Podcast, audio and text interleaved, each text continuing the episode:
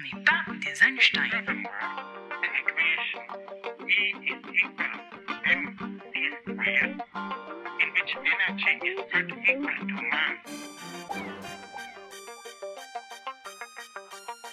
On n'est pas des Einstein.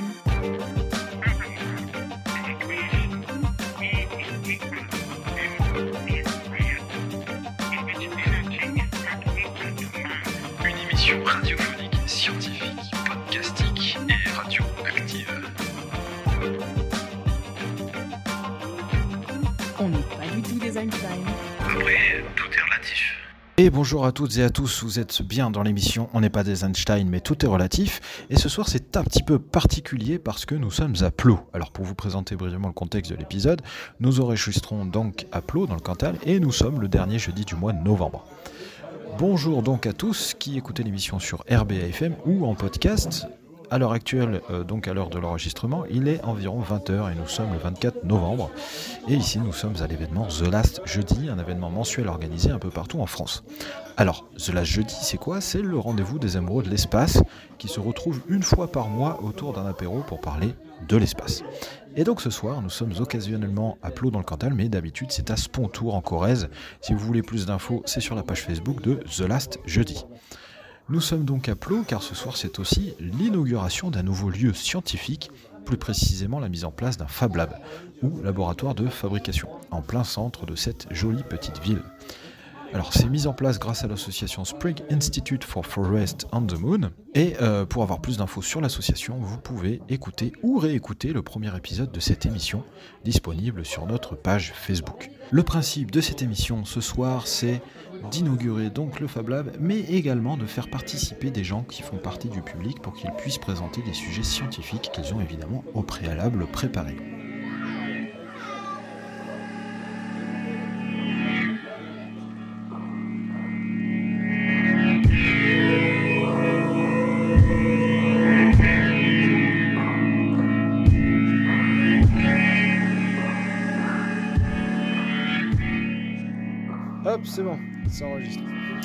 Alors, donc ce soir, nous sommes à The Last Jeudi, à Plot.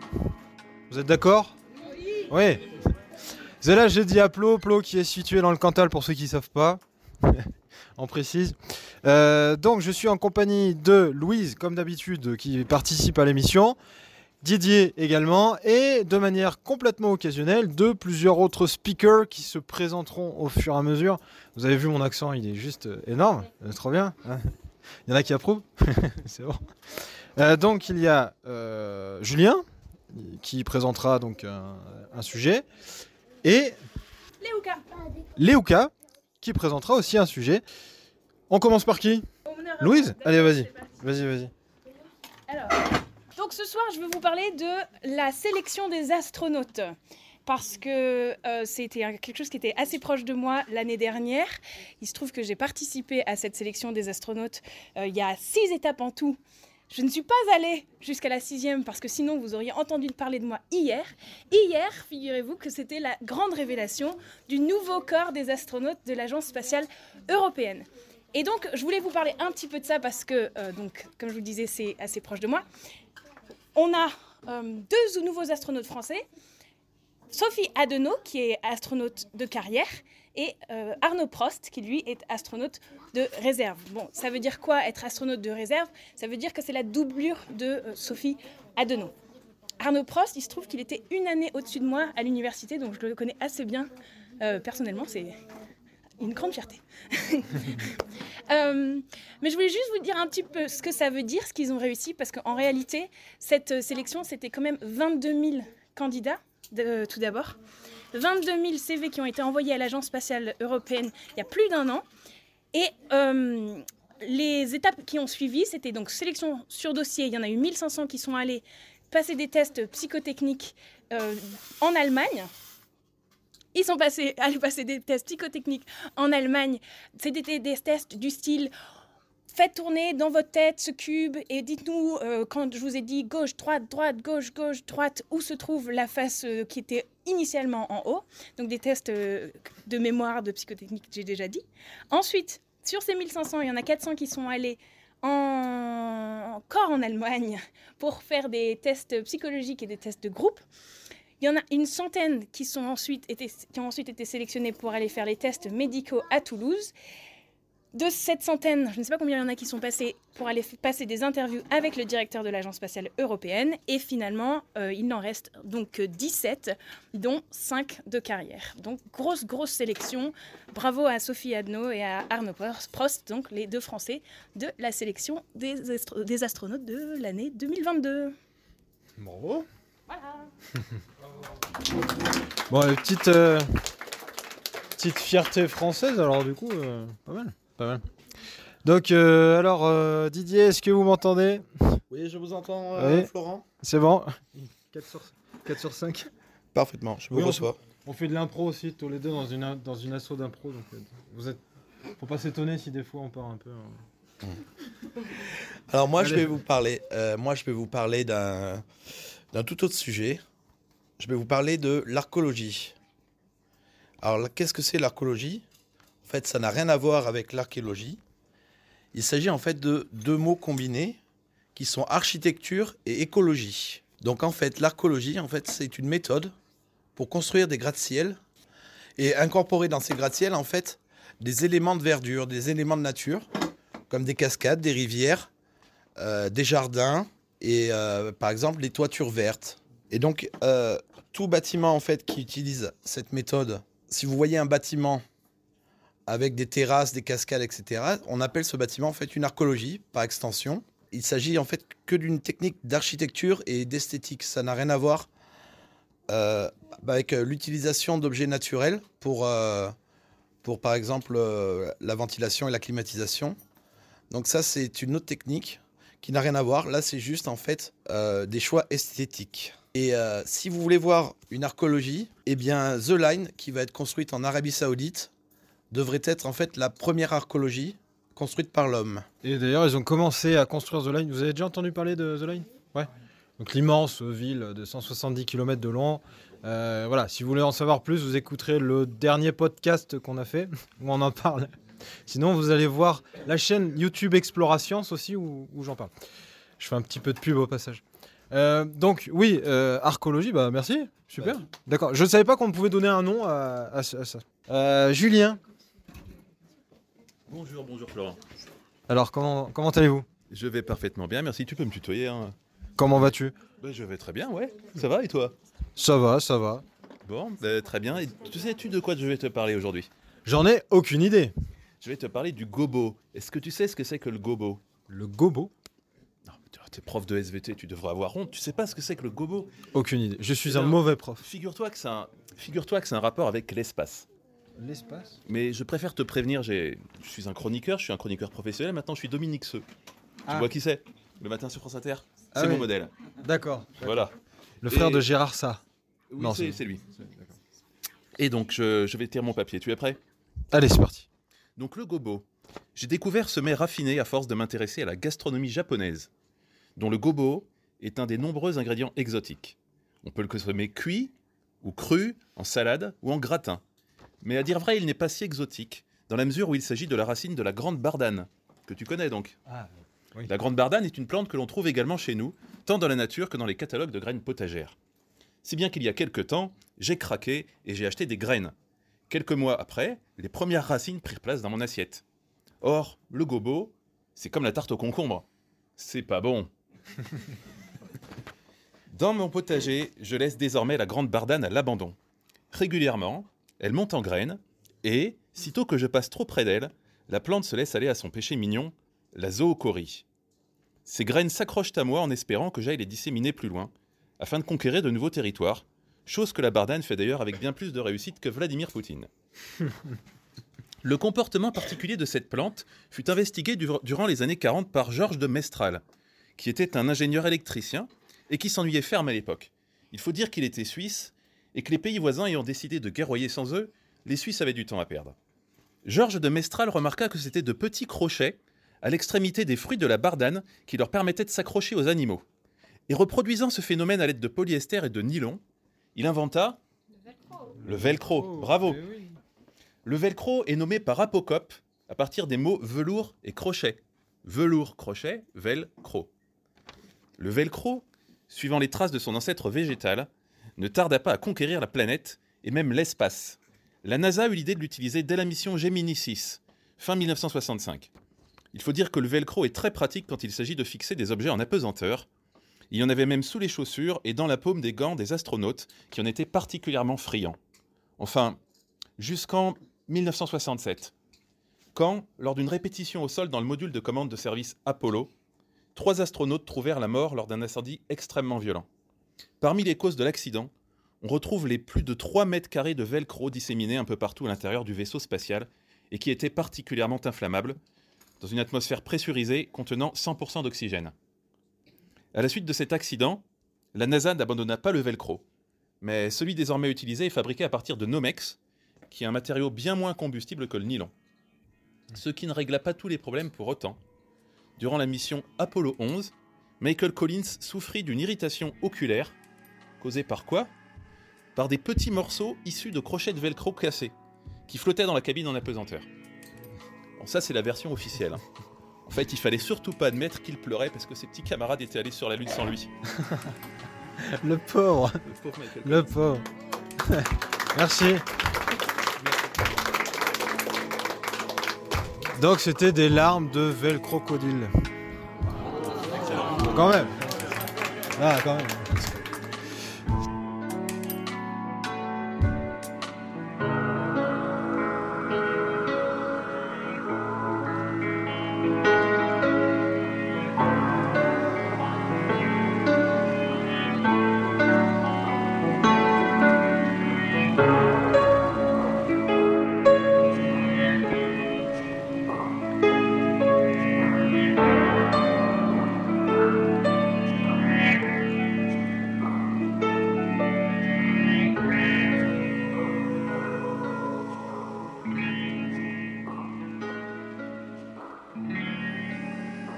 Deux jeunes, euh, les deux plus jeunes recrues, deux plus jeunes speakers.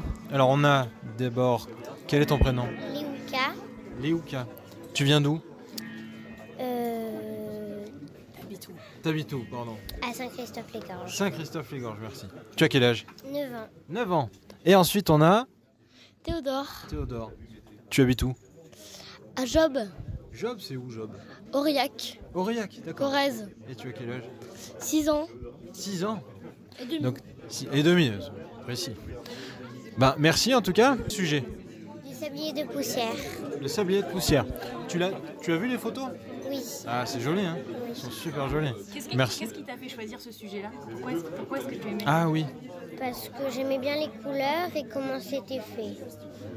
Et qu'est-ce que tu as appris? J'ai appris que c'était des nuages de poussière euh, autour d'une très jeune étoile et il y a un Dix qui l'a caché avant. Et grâce au télescope James Webb, on a pu la voir. d'accord. Et on la voit avec les yeux ou on la voit comment Euh, on ne peut pas la voir à avec nos yeux et euh, on la voit parce que c'est un télescope infrarouge. Merci. Merci. Merci. Et toi alors du coup, pourquoi tu as choisi ce sujet-là? Parce que. euh, pour. pour euh, parce que ça me plaisait. D'abord, Parce que- d'abord, attends, et toi T'as choisi quel sujet? J'ai choisi la, la vie sur d'autres planètes. Sur d'autres planètes, comme Mars du coup. Oui, comme Mars. Et pourquoi t'as choisi ce sujet-là? Parce qu'il me plaisait et puis je me dis, je, trouvais qu'il était bien. Très bien. Qu'est-ce que tu aimes euh, Qu'est-ce que tu aimes dans la vie? C'est quoi euh, ta forme de vie que tu préfères? Euh, Moi, moi, c'est moi ce que je préfère sur la Terre. Déjà, c'est la campagne. La campagne, c'est, bien. Ouais. Il n'y a rien de mieux. Et dans la campagne, c'est quoi que tu aimes? Bah, l'herbe, les arbres, les forêts. Les plantes quoi. Nous aussi, on aime ça. Nous aussi on adore ça. Merci Théodore. Mais je te le raconte. ouais, tu me le racontes, vas-y. Ou tu le lis comme tu préfères. Le sablier de poussière. Science et Avenir du 17 novembre 2022. Grâce au télescope James Webb, nous avons découvert un sablier de poussière autour d'une étoile en formation. Ce sablier est en fait un nuage de poussière bleue et orange autour d'une très jeune étoile appelée proto-étoile L 1527. Elle est située dans la constellation du Taureau. Pourquoi on ne la voyait pas jusqu'à maintenant Premièrement, car elle était cachée dans l'obscurité par le bord d'un disque de gaz en rotation au niveau du col du sablier. Deuxièmement, ce sablier est invisible à l'œil humain. Le télescope nous a, permis de le voir car il fonctionne dans l'infrarouge. Pourquoi ces poussières ont-elles une forme de sablier? Au centre se trouve l'étoile. Elle est entourée d'un disque de gaz. Ce disque nourrit l'étoile jusqu'à ce qu'elle soit assez grande pour se nourrir toute seule. La lumière de l'étoile passe de chaque côté du disque et éclaire les poussières formant un sablier. Je vous ai dit un bébé étoile. Savez-vous quel âge a-t-elle? Elle a 100 000 ans. On se trouve ce sablier. Il se trouve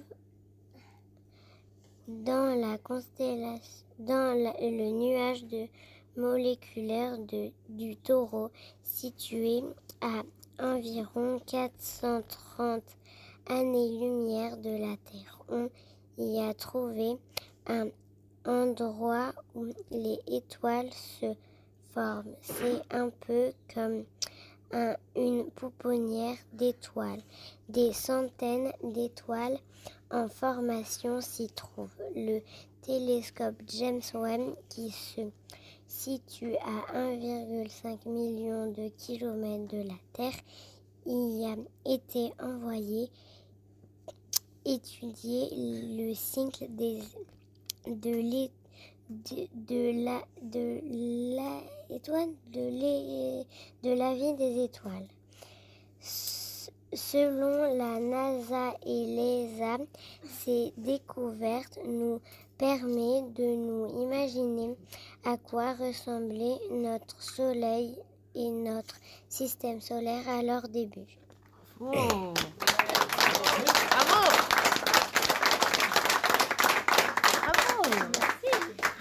Et du coup, moi j'avais aussi quelque chose. Ah Ah, alors Alors, bah bien Comme tout le monde le sait, que la, la vie sur Terre a été possible par les arbres, comme les arbres nous alimentent. Pourquoi? Par exemple, sur une autre planète, on, plan- on ne planterait pas des arbres. Et ça, et ça pourrait faire des planètes vivables. Si jamais, par exemple, on, on prend des, un astronaute prend des graines et les met sur Mars, et ben ça peut faire une planète vivable. On a notre prochaine recrue du Spring Institute. Merci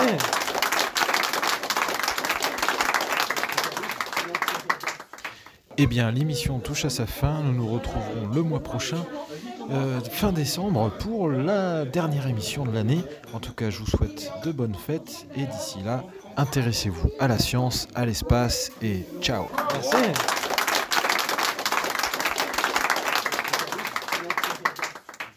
Bonne journée.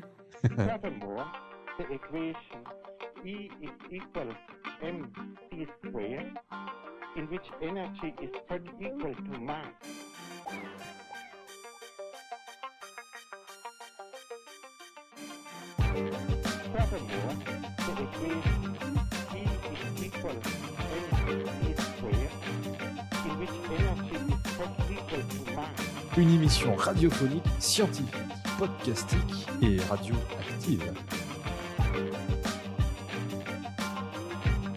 On n'est pas du tout des Einstein. Après, tout est relatif.